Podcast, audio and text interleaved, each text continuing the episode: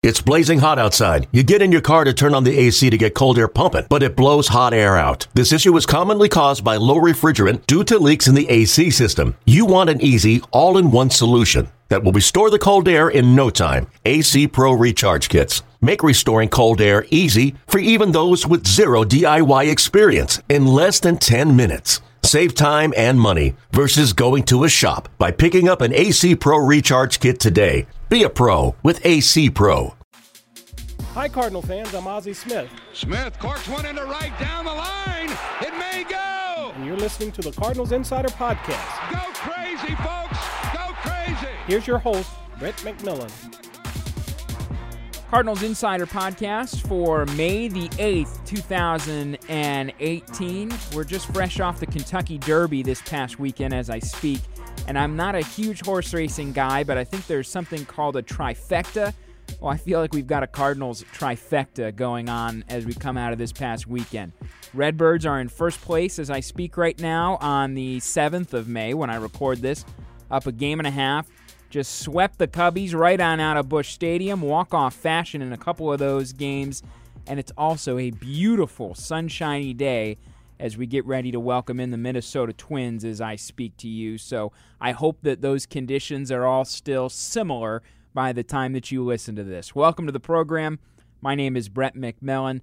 We have a diverse and I would like to think uh, quite rich podcast for you today.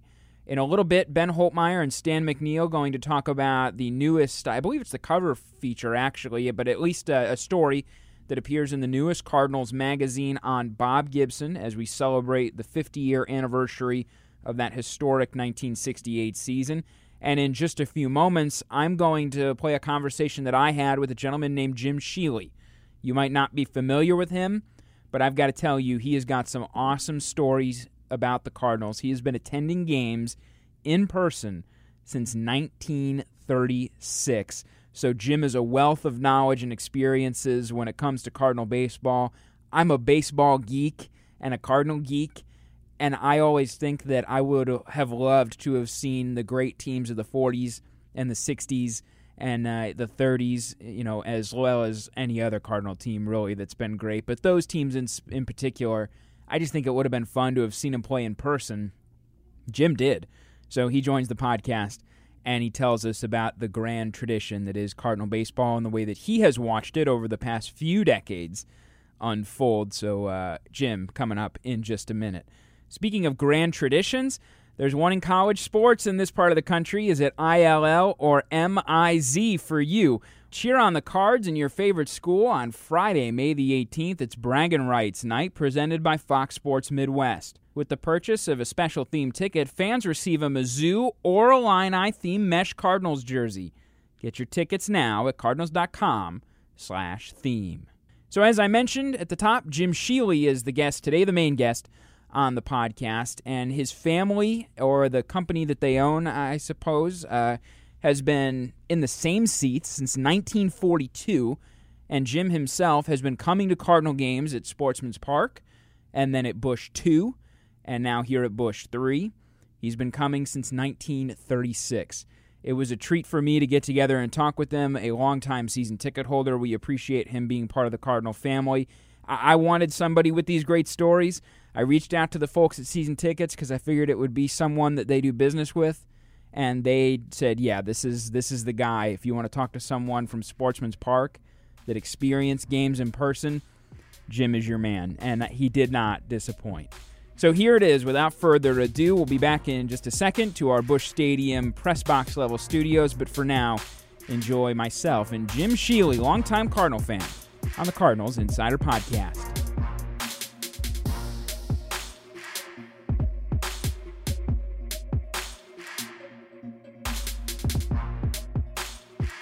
As we promised at the top, Jim Shealy, he has been a Cardinals season ticket holder for decades and decades, and he has seen a lot of Cardinal history in his day, dating all the way back to Sportsman's Park. And I get a lot of questions about Sportsman's Park, folks wanting to know what it was like, and uh, a lot of us who never got to see a game there, I think, really wish that we could have. So, Jim, you are the guy that has all the answers. It's good to it's good to have you with us today. Thanks for making time for us.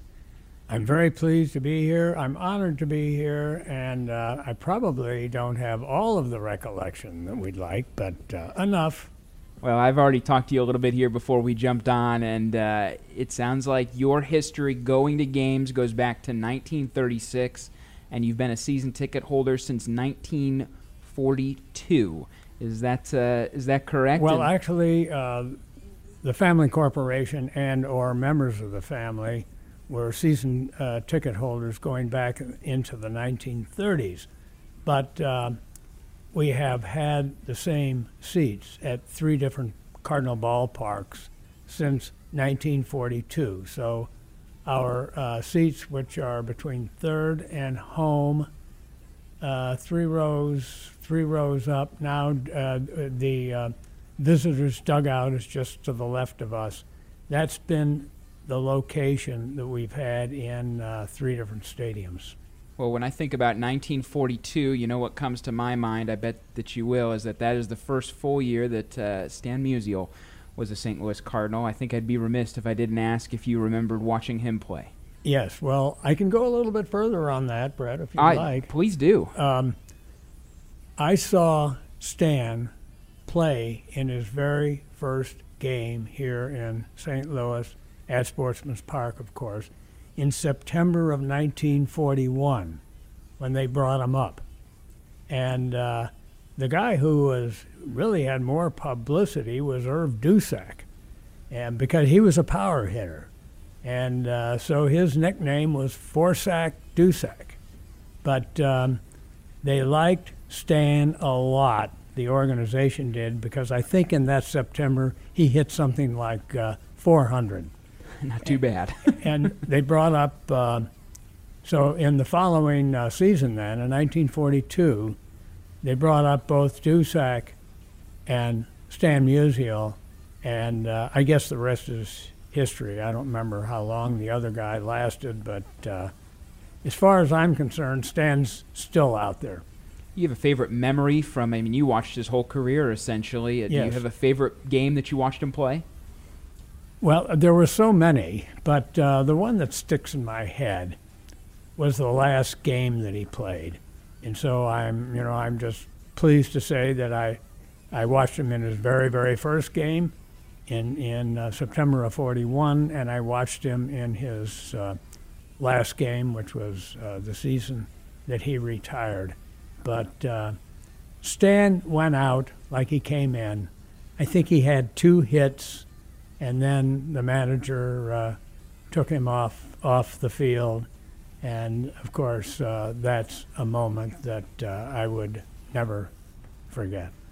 Now, we're sitting right here just to give people a picture of where we are. We're in the writer's press box, which is that big Budweiser sign uh, inside the bowl of Busch Stadium. And as we look out, it's a, a day where the team is away, but there's ribbon boards and signage everywhere. And uh, three ballparks removed from Sportsman's Park, I imagine that this is a very different, still fun, equally uh, enjoyable, I'm sure, but a very different game experience than you would have experienced as a young man. Uh, that is that is cor- uh, correct, Brett, uh, and I can tell you why it's different and what the huge difference is. Sportsman's Park, like Wrigley Field, is historic. I was most of the time privileged to sit in a very good box seat, although I sat with the Gas House gang too, uh, up in up in the bleachers. But um, the difference between this stadium, as far as seeing the ball game for all the fans that are here, the difference between this stadium and Sportsman's Park is monumental. I'm pleased to say I was at Sportsman's Park, but for the majority of the fans going to uh, uh, going to games in those times and now, difference is just uh, gigantic. There isn't a bad seat in this ballpark. It's wonderful, and uh, most of the seats in, at Sportsman's Park, I'll put this very gently, were not very good. they had the uh, the poles, kind of like Wrigley nowadays. There's be just a pole sitting in the middle of a section. And Wrigley even has, uh, I would say, has a little heads up over uh, over over the old Sportsman's Park. A lot of the seats were faced so that you had to turn your head in order to see the game, and as you suggested, many seats were behind the steel girders. It, um, and then there were a lot of other inconveniences that I could name, but uh, it, it was uh, it was not a comfortable place for most of the fans. It was a kind of a unique ballpark, a neighborhood ballpark, like so many were back then, and like Wrigley or Fenway is still now. But what what are the distinguishing marks, you know, of that ballpark? The character, I suppose, that you remember from seeing games there. Well, to begin with, uh, it was, in essence, a neighborhood type ballpark. And uh, right in the middle of St. Louis on uh, Grand and Dodier. And uh, really, for its time, I'm going to say a nice place to be uh, for those times. I'm talking back in the 30s and in, in, in the 40s. But uh, characteristically, being built, I think it was sometime after, during or after World War One, uh, it had all, let's say, it had all the gracious earmarks of that long past era. So I guess you can think of it in that way. Do you remember riding? I know a lot of people did, or at least I've always heard so. Riding the, the streetcar to the game was that something you did when when you were growing up? Many times. What was that like? Well, uh, the streetcars were a, a very important, along with the buses, were a very important uh, transportation feature of the city, which, as you know, at that time was uh, th- uh, three quarters of a million people. And uh, it's simply how most of us uh, got around. There really weren't parking lots uh, that I recall. There weren't too many of them around the old Sportsman's Park. You parked in uh, the neighborhood, and some of, some of the people uh, rented out space at their uh, houses that you could uh, park during during a game. But uh, riding the streetcar was just uh, to the games pretty ordinary thing to do. As a matter of fact, the time I remember best was the last game that the old St. Louis Browns played in 1944 where they clinched the pennant. And so I distinctly remember at that time riding uh, the streetcar to and from uh, the game that day, and I can tell you it was it was wild. 1944, the Cardinals and the Browns in the World Series. You just referenced it. Uh, our city really has never seen anything quite like that ever since. Obviously, now being a, a one-team town as far as baseball goes, uh, the whole baseball world was looking at St. Louis in the fall of 1944. What was the city like uh, that fall, Jim, with those two teams squaring off all of the games played at Sportsman's Park? Well, it was um, it was a unique time, one that the city can be proud of, and I'm going to say the fans were wonderful. Uh, like I was, I think many people that came out were both Cards and Browns fans. Uh, because of the nature of the teams over the years, the Cardinals were the favorites, really, fan favorites. But uh, people were uh, uh, uh, people were were proud again to have uh, both teams play, and it was a magnificent series. It was four two, as I recall. Cards Cards won, but uh, the Browns made it very, very close. Do you have a favorite team that you watched from those, I guess, 40s, 50s, and 60s? Uh, there was a lot of great characters those decades of Cardinal baseball. There was some great winning teams, and most of us, again, you know, didn't have the the privilege to watch them play in person. But uh, tell me, did you have a favorite year or a favorite team?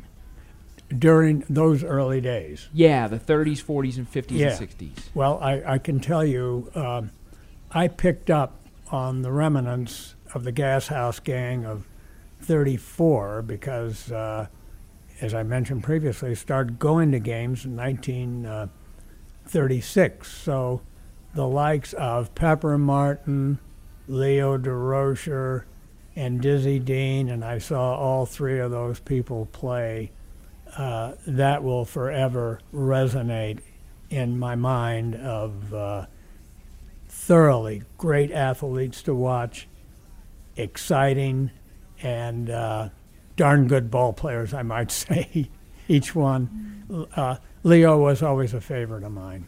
When I think of Dizzy Dean, that name that you brought up, I, I kind of think of this bombastic personality, certainly the skill as a ball player. And I think that most people listening to this probably saw Al Hrabosky play and think about his energy on the mound, and maybe that's the closest thing they could equate to Dizzy. But what's uh, what was he like when you would watch him? Did he come across, even from you know yards away, but did he come across as kind of that swagger that we all hear about now? No, you put it very well. I couldn't describe Dizzy better. Confidence, uh, that's, I think that's before the word was uh, invented. He had it. And swagger, yes, always. And the high kick, and uh, always uh, with the idea in, in his head that he, he was going to win that game. And of course, pitchers back, back in those days went nine. Yeah, they went nine. A lot of the time. And they didn't make uh, pitch counts known at that time, but I'm going to suggest that a, on a hot day, uh, on a hot summer uh, Sunday afternoon doubleheader, it was uh, not unusual uh, for a pitcher to go uh, nine innings. And, and pitch count was probably 140 or 150. Didn't make any difference. In the St. Louis summer, those guys were conditioned to do it. Dizzy was one of the first professional athletes, and now we see it all the time today. But uh, in his day, it really wasn't done that much where they would endorse products. Do you remember Dizzy endorsing products and seeing his likeness uh, across the city in no? I, I don't. Re- I, I don't recall any of that. Of course, then he became a fantastic baseball announcer, and uh, whichever beer company or companies he was uh, he was touting then, I can tell you the people probably uh, bought that beer because he was a great personal salesman. Uh, do you have a favorite game, I guess, from Sportsman's Park? Uh, maybe in the playoffs. Uh, you saw 44 in the World Series. Did you see any of those others great Cardinal teams in the 40s or maybe in 64? Well, I think maybe just right off the top, uh, the 46 World Series, Red Sox, Cards went seven, but the chance to see uh, Ted Williams play was. Uh, I knew it was a privilege. I was at least smart enough then to know it was it was a privilege to watch that guy. Plus the players we had on our team, of course, it was Stan and Slaughter and and uh, Terry Moore and uh, it was it was pretty hard to replicate uh, that kind of lineup. You've seen arguably probably the, the vast majority of the great Cardinals of all time play. Do you have a favorite Cardinal player? Three. Well, let me hear them. I'd love to hear them. Three. Well, actually, uh, I can go three tiers, but I won't. I won't take up your time by doing that. but uh, my top three, no particular order, order Slaughter, Musial, and uh, Willie McGee. Uh, now, I did think about this for a bit, and I believe my second tier was um, Pepper Martin, Dizzy Dean, and uh, Bob Gibson. And then it goes on. My gosh, there's so many great players that have been through these parts. What is it that endeared you to uh, to Willie McGee? I think that that's an interesting one, and and we love Willie, and he's a Cardinal Hall of Famer, and uh, a lot of people that are you know c- contemporary fans, I suppose, remember you know Willie, but. Uh, having the, the chance to compare him to those other names that you mentioned, yet still he's a favorite. How come? I loved Will, watching Willie McGee from the very first game that he played here. I liked his style. I like his ability. I like his modesty. He could do everything that uh, Leo Durocher always characterized as being a great ball player. He could hit. He could hit for power. He could throw. He could run. those are the uh, those are the essential things, and and uh, I just love watching the guy uh, trot out to center field. I everything about him, and uh, I am so pleased that uh, he is uh, here with us now, and I don't really collect autographs, although I have a few uh, pretty darn good um, uh, autographs. But um, I think the the biggest kick I had was getting uh, um, Willie McGee's autograph, right behind getting Willie Mays' autograph. That was a pretty big deal too. Do you remember the, the circumstances around that? What what uh, what the circumstances of getting Willie Mays' autograph were?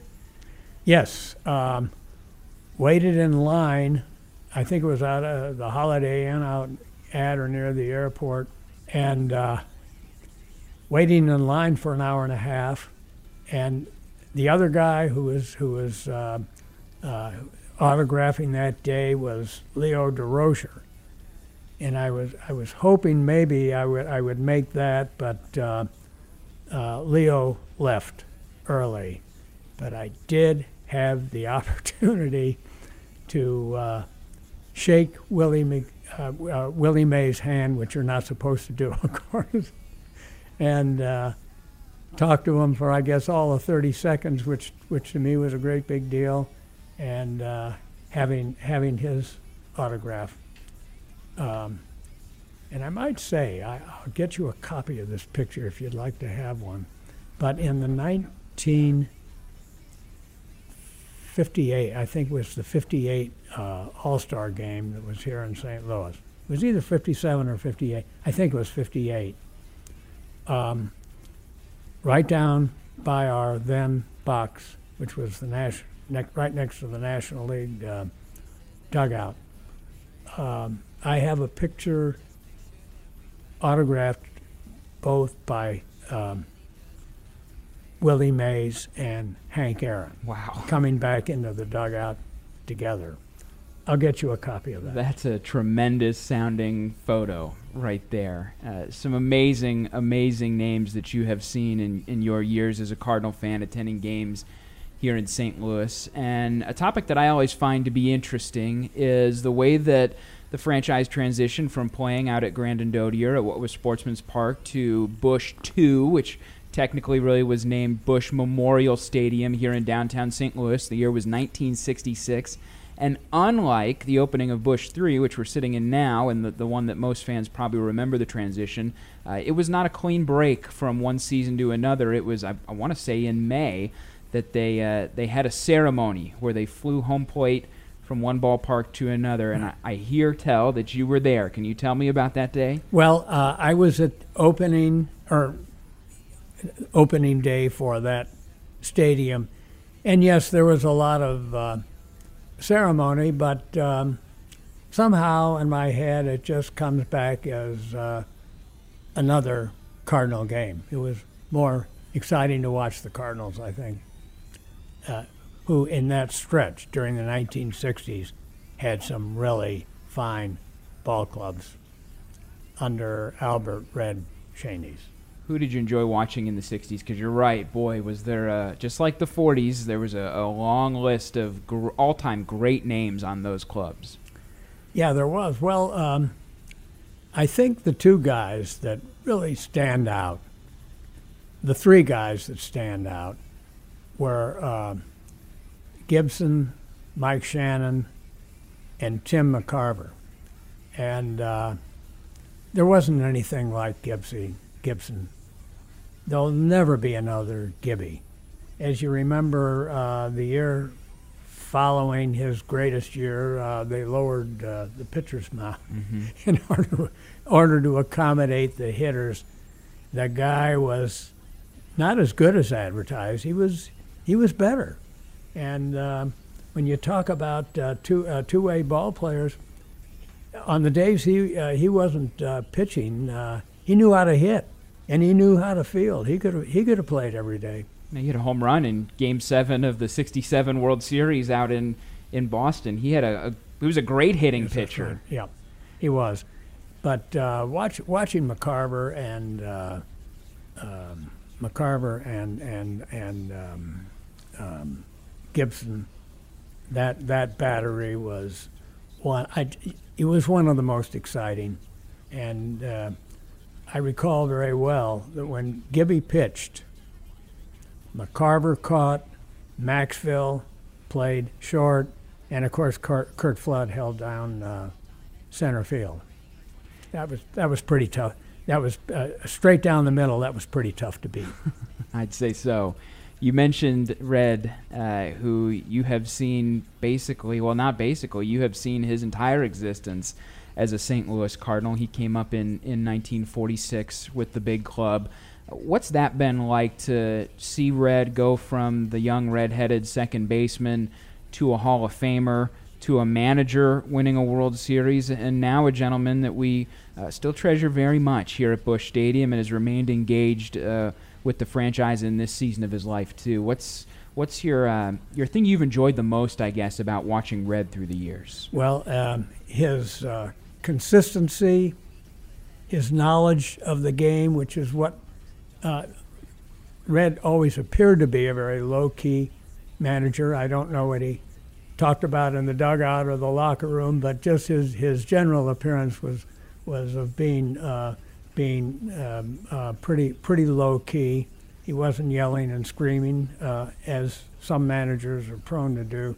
He knew the game. He knew how to treat his ball players. They all loved him and respected him. And my only thoughts right now are uh, God bless Red Schoendienst. Jim, I think there's a question a lot of people who are listening uh, probably are, are thinking to themselves, and I'll ask it now, which is that you know, we all love Cardinal baseball, and you have kept uh, season tickets as part of your family's tradition for decades and decades and Right. decades.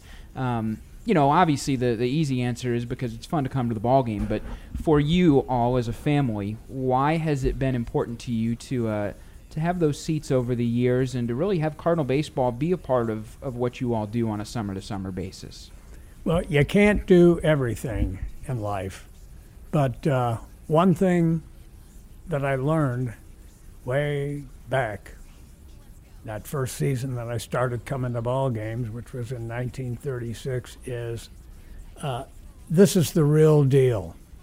And as long as I'm uh, standing and walking around, I'm going to be out at that ballpark. It's uh, it goes beyond tradition. It becomes at least I can tell you as a St. Louis ball ball fan.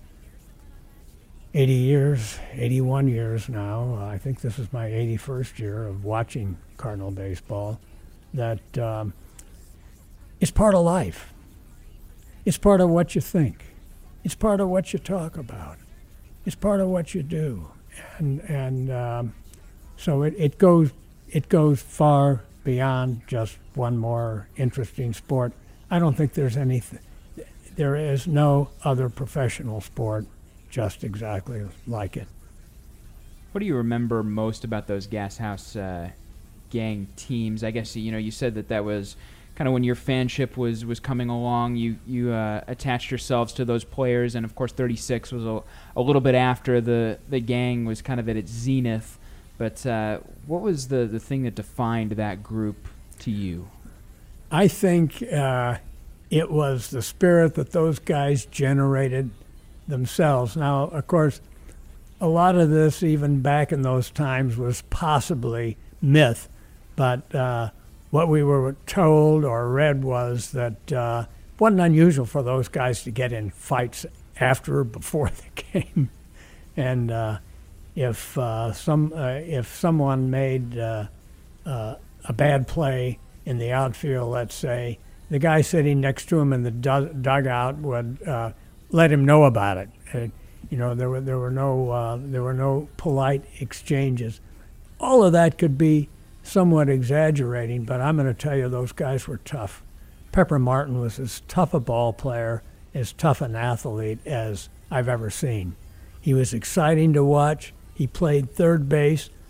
I'm going to exaggerate and say about half the balls that came to him bounced off of his chest before he threw the runner out because a lot of times that was the only way he knew how to stop a line drive or a, a, a, uh, a hard hit uh, ground ball, but it was that it was that kind of image that they projected. Durocher was tough, and he was also uh, smart, and he was a very very smart manager. Maybe one of my favorite of all of all times because he was creative, great intuition into the game. But uh, those guys again, uh, along with Dizzy and his brother, and and uh, then my gosh, followed right up by Enos Slaughter, Terry Moore. They came along later on in the 1930s. Uh, but I think that really helped establish uh, the mystique of Cardinal baseball. You have a favorite Cardinal team of all time? We all usually have one team that we kind of attach to that uh, that for whatever reason hooks us in and uh, and is special to us. And you've seen pretty much all the great ones. Do you have a favorite? I'm sure that's a tough tough call to make. Yeah, that's that's a tough one because um, you have really you have to go back to the uh, the pennant years uh, and or followed by uh, the World Series years. But I guess what sticks in my mind most was uh, the 1942 team uh, because uh, that's the one that uh, upset, big upset, upset the Yanks in five games. Uh, and that, in that particular World Series, the only game I saw was the first game, and that was the only game we lost in the series. But uh, I think that uh, uh, because it was the first World Series game I saw, and, and the first, uh, and we happened to win that World Series, that uh, resonates. Jim, it's been a, a, lot of fun to have you today. I think we'll we'll we'll end out on this question, and that is, uh, if you have to think, you know, about all your, your years of being a, a season ticket holder and attending games, a, a Cardinal fan, whether it's something that you witnessed at one of the three ballparks. Maybe not even a monumental moment in franchise history, but something that was special to you, or or whether it was a player like you talked about seeing Ted Williams and, and all those great Cardinals, or um, maybe just a theme or an idea. But is, there one thing that you you hold tightest uh, that matters most to you from from your Cardinal fanship? If if you had to pick something, now, uh, Brett, are you talking about a uh, a play, a particular play? Sure, a play or just a, a, a memory at the ballpark, an experience maybe. Well, both someone. a play and a memory at the ballpark. Never would forget Ozzie's home run. 1985, I presume, game game right. number five. Right, which projected us in, in into the uh, series that year. That that's the one. I even get. Uh, uh, I even get chills thinking about it. Being here and watching that, watching uh, um, Ozzie circle the bases that day, was incredible. He's not a Hall of Famer because of the number of home runs he hit, for gosh sakes. Uh, he did everything else superbly, but uh, you know that was a winner. That was a Cardinal winner and uh, a big turning point, and that's uh, perhaps the decisive turning point uh, in that season. Perhaps maybe one of the most eloquently and perfectly described plays too. It really was corked down the line. What a oh, what an apt word by Jack Buck. Right. It wasn't even close. I mean, when it when it left his bat, you knew it was leaving the park. It was was not a cheap home run. Uh, and then he went down into the tunnel, and we so often hear that clip or see that little piece of video. But he went down uh, into the tunnel, and then he, he came back out for a curtain call after the game was done, didn't he? Oh, I'm sure that he did. Yeah a special night. And uh, of, of course, the very next game, uh, Jack Clark hit a home run in Los Angeles too, which that was a, a, a, pretty special moment and a pretty special season. Right, it was. And uh, versus the Dodgers was that? One? That's correct. Yeah, and I think that's I think that I think the Dodgers manager left the pitcher in for one too many batters, as I recall. If that's the, if that's the way it really worked out, but yeah, Clark was a great addition to our club. I love that. Ozzie, Ozzie in '85, uh, uh, a favorite moment I think for a lot of folks. Yes, Jim, it's been a pleasure. Uh, we appreciate you being a season ticket holder and uh, and coming and telling us a little bit about all these years and all these decades of Cardinal baseball. Sincerely, it's been fun for me. Uh, I've always said that if I could do anything or step back in time to anything, I think I'd go see a game at Sportsman's Park. So I, I enjoy you painting a, a little bit of a picture for us today. Thanks for joining us. And thank you very much. It was uh, I was pleased to be here. I'm honored to be on the program with you today. Thanks.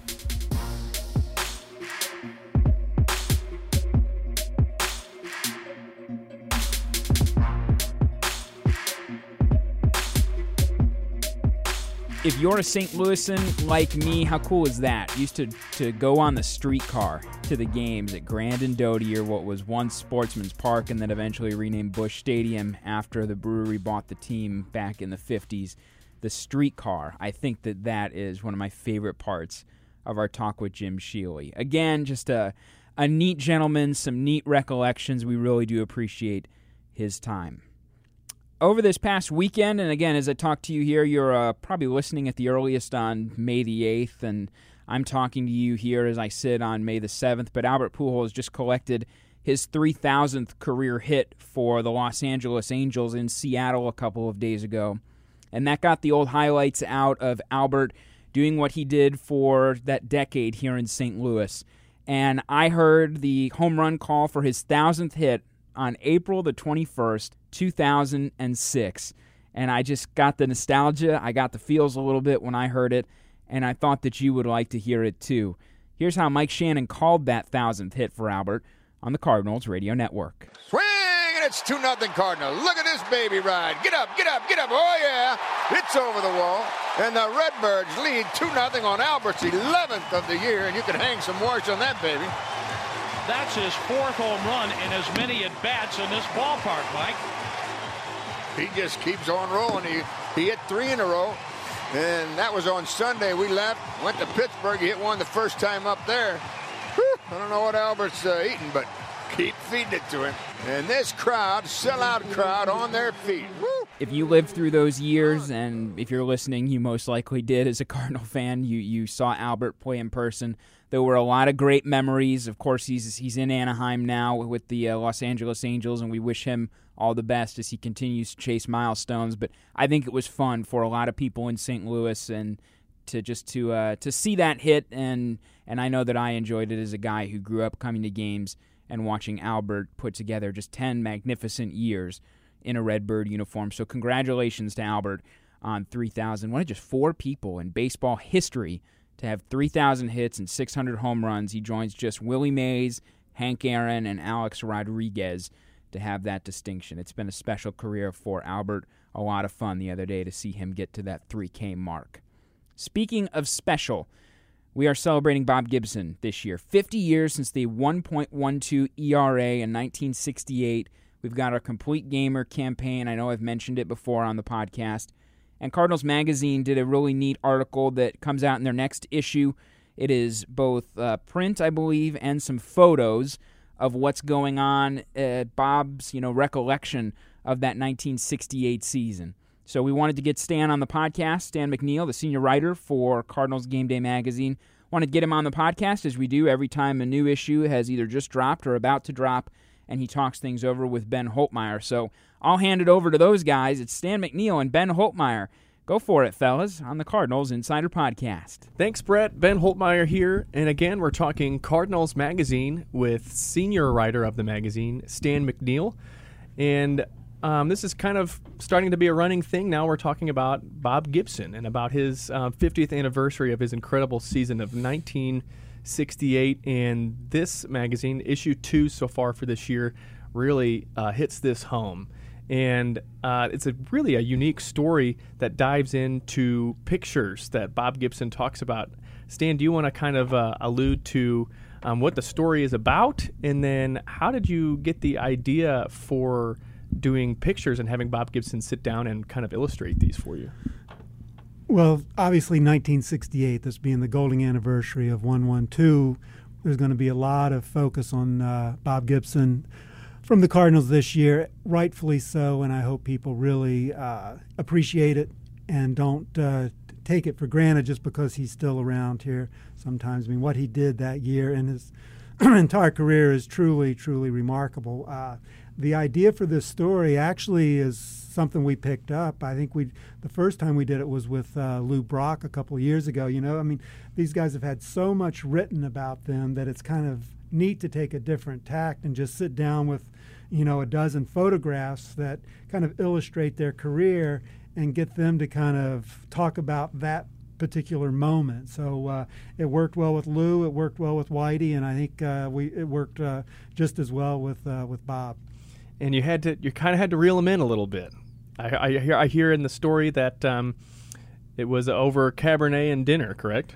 Well, that was uh, part of it, uh, but Bob doesn't. He's not big on interviews, as most people know, but he does. Uh, he does kind of look out for the Cardinals. You know, this being Cardinals magazine, I think I don't know if he felt a responsibility or an obligation, but it definitely helped. You know, I mean, it, I think that he was certainly willing, and uh, you know, we spent about three hours together, and I think uh, we had a very nice uh, bottle of Cabernet that he enjoyed and uh, enjoyed as well, and I think that uh, might have kept us there a little bit longer, but uh, definitely, definitely was a fun, fun interview. That's really cool. And you, you talk about not taking him for granted. The stat that sticks out to me that's just unfathomable, and that's how he has more complete games than wins. Like, if you just start rooting for the game now, say you're a much younger version of, of myself here, so you're like 14, 15 getting into the game, you wouldn't be even able to understand or comprehend that fact. Yeah, and definitely the game has changed, and we don't see complete games like we saw them 10, 20 years ago. But even in his era, his complete games were pretty much an incredible, incredible stat. I mean, in, in 68, the year that uh, he put up the 112 and went 22 and 9, he pitched uh, 28 complete games. He never went less, I think, never went less than seven innings a start and that included the three starts he made in the World Series. So I think he made 37 starts that year, all of them at least seven innings with 28 complete games. And that really wasn't, uh, he had 28 complete games the next year as well. So while it was a, an incredible season, it was kind of the norm for him. And that's the most ridiculous part is that that was the norm. You know, eh, year after year, because obviously everybody wants to know what what what clicked in '68. What made '68 so much, you know, such a historic season? And his answer is pretty simple, but it's pretty, you know, but it's it's fairly obvious is that he had kind of built up to that. You know, I mean, if you look at his wins totals, and this was a time when, at least for for Gibson, wins were what mattered in terms of his salary. So he was that's what he was after, and his wins went up about five straight years until 1967, and they were going up that year. That was the year that he broke his leg on uh, Roberto Clemente had a line drive off his leg. That's one he of the stories in there. He pitched, can, stayed in the game for three more batters. The leg just popped. He missed seven and a half weeks. Came back in early September. Won won some games at September. Then won three complete games in in the World Series. So, you know, you could say 67 was almost uh, as incredible as 68, and it was in its own way. I have my favorite. I was looking through each one of these. It, it, it's a picture that basically describes a part of Bob Gibson's career, whether it's his 3,000 strikeout or a or a no hitter. And uh, what was your favorite one of these that you got to hear about? Oh, I think it would have to be the one where uh, he was a TV announcer. Mm after he retired, he worked on Monday Night Baseball as an analyst for a couple of years. And as we're talking about this, I learned that he did announcing, he did basketball announcing during his playing days. That was kind of his off season job for a couple of years in the late 60s, early 70s, somewhere in there. He did uh, the ABA. I think they were the New York Nets at that time. The New York Nets, he was like the color commentator on uh, New York Nets basketball. So it was fun, you know. And he he will tell you to this day that uh, basketball was his favorite sport to play growing up, and he set scoring records at Creighton University where where he played. He played for the Globetrotters for a full a full Globetrotter season, and uh, it was only after that when the Cardinals were able to give him a little financial incentive to give up basketball and focus just on baseball. You talk about um, Creighton and uh, the Omaha kind of a relation. That's still his home, correct?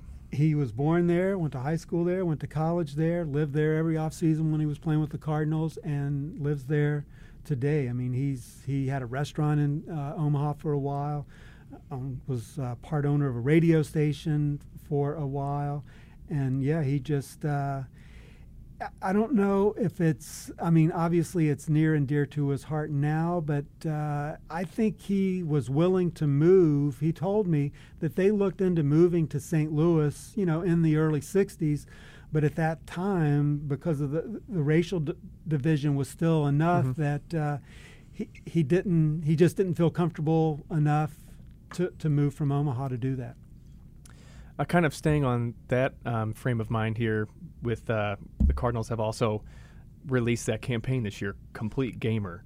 Um, and you were just kind of talking about that mentality. H- how cool is that to tie in with the song and the campaign and uh, this story and the whole year. How just kind of describe that feeling for Bob Gibson and what this is like for him. Yeah, I mean, well, for Gibson, for Bob, I'm not sure he doesn't get too emotional right. about things. I mean, he, and when you think about it, well, he has accomplished a lot, and it would take a lot to really get him excited. But for me, I think it's a great campaign. I think any way we can kind of uh, bring to the youth, to younger baseball fans, what this guy meant to the game, to the Cardinals, to everything, just how dominant he was. I mean, we see him on opening day. We see him at the Cardinals Hall of Fame induction ceremonies. We see him around, and he's 82. He still looks, still looks good. It yeah. looks like he could still throw some batting Absolutely. practice out there. And, but I just hope that people really kind of uh, take a little time and look and see what this guy accomplished because from his in his era from 59 to 75, he led the major leagues in wins. He led the major leagues in complete games and shutouts and a lot of different categories. He was the best, not only the greatest pitcher in Cardinals history, but he was the best pitcher for my money from that from the era that he played in. Uh, just a couple more. Um, you talk about dominance it kind of I guess it's kind of an arguable topic here is that after that magical season they lowered the mound. That he basically changed the sport. Yeah, I mean, uh, I compare that to Wilt Chamberlain was responsible for the widening of the key in mm-hmm. basketball. Yep. The same, it's the same kind of thing, it, you know. And he'll say, "What wasn't just me?" And there were a lot of great pitching performances in '68, but no one put up a 1.12 ERA no one won 15 games in a row that year. And, and this is, to me, this is pretty amazing stat. Within that 15 game winning streak, he made, there was a stretch where he made 11 starts, pitched 11 complete games, and allowed three runs total in that 11 game stretch. I mean, you think 11 complete games, it's been years since a pitcher threw 11 complete games in a season, much less in a two month period. And then giving up only three three runs, three there's some shutouts mixed in there. And, and, then the thing about that is, I know at least two of those came with two outs. One of them came on a, the guy. It was against the Dodgers. It was when he had his shutout scoreless uh, inning streak going, and it's debatable whether it was a wild pitch or a pass ball. If, as to whether that run run scored, and then there was another run that scored on a, a double down the left field line with two outs. Bobby Tolan, I believe, was the left fielder who later said that he should have made that catch. So you're you're talking hmm. about three runs, and two of them could have been uh, easily prevented. uh, last one, this this story in this magazine, um, it's really kind of a Cardinals keepsake when you're talking about just the history of. Um, the Cardinals, baseball, and Bob Gibson, and a lot of this is pretty rare to hear, and that's stuff that we might not ever hear again. Who knows? And so I think that this is a really kind of unique deal. Would you agree with that? It is, and it's kind of a two part package because coming later this summer will be the 2018 Cardinals yearbook, and uh, Bob is going to be the focus of that. Which, whereas the magazine feature kind of looks at his career, the yearbook will focus more on 68, the year of the pitcher, with a with a heavy focus on Bob. So there'll be a, a long uh, Q and A in that that we got uh, at the same interview at for when we talked about the photos. That's great. So there's more Bob Gibson to come all season long. And and really take the time to enjoy it because it really is worth it. Well, thanks, Stan. Again, fans, if you guys are interested in getting a subscription for Cardinals Magazine, you can do that online or you can call the Cardinals ticket office. That number is 314 345 9000. You can do it online at cardinals.com slash magazine. You can get a full subscription right there. You can also find out more at cardinals.com slash publications. Thanks, Dan. I'm Ben Holtmeyer. Brett, it's all yours. Thank you, Ben. Ben mentioned where you can pick up that new issue of the magazine as it drops, and want to remind you you can also get it where they sell the scorecards, those red stands across the ballpark down here in St. Louis, and then also local grocers across the St. Louis metro area. I want to call all soccer fans. Soccer night returns to Busch Stadium. That's Thursday, May 17th. You purchase a special themed ticket, you receive an exclusive St. Louis Cardinals soccer jersey. Get your soccer night tickets at cardinals.com slash theme. I've got a tip uh, tip of the cap to the promo and ticket folks. That's a great theme night in this city. It's a it's a baseball town, but it's a great sports town, and it's an all time great soccer town in the United States. And the jersey is really cool. I'm not personally a huge soccer guy, but I saw the ad the other day and I thought, man, I wouldn't mind having one of those. It's pretty pretty neat looking. So if you feel the same way, or and there's a lot of us here in St. Louis that are big soccer fans, if you're one of those, then head on over to cardinals.com/theme. Whether you want to be here for soccer night or whether you just think the threads look cool, either way, cardinals.com/theme is where you can go ahead and get your ticket. Next week.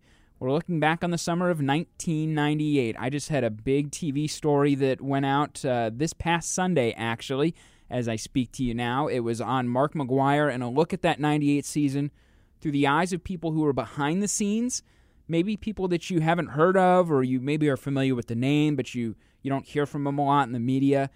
And it was a neat dive and some great stories from that summer. I mean, the kind of things that just make you go, wow, that is cool the things that harken you back to that day and age and help you to really remember how it made you feel when it was happening. It was such a cool summer. I really enjoyed the TV story. If you want to see that, you can go to cardinals.com slash video. Just type in McGwire. It should pop up. But we're going to bring you some full audio from that next week here on the podcast. It's John Vuch, who works in baseball operations for the Cardinals. Vicki Bryant, she is the VP of merchandising for the Cardinals. So there was a lot there because obviously souvenirs were a big deal that summer. Uh, all of us owned something McGwire related from 98 probably. And then also Dan McLaughlin, who wasn't in his current post but was doing feature stories for Cardinal TV.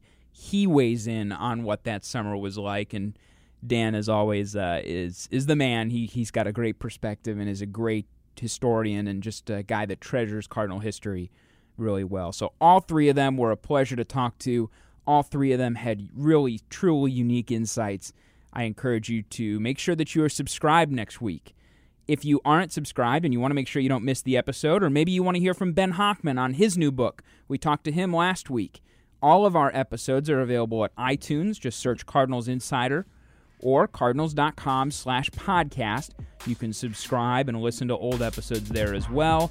And if you want to get in touch with me, I really do read every last email podcast with an S at cardinals.com. If you shoot me a note, I make sure to always get back to you. Sometimes it might take me a couple of days just because it's uh, a separate inbox on my computer, so I, I, sometimes forget to look daily, but I do check it at least once a week. So I will get back to you and, and love hearing from you if you are a regular listener. Thanks so much to Jim Sheely, to Stan McNeal, to Ben Holtmeyer. We appreciate everybody being involved with the program today. We will talk to you next Tuesday, every Tuesday during the baseball season. There's a new episode. We're talking about the summer of 98 next week. But until then, my name is Brett McMillan. Thanks for listening to the Cardinals Insider Podcast.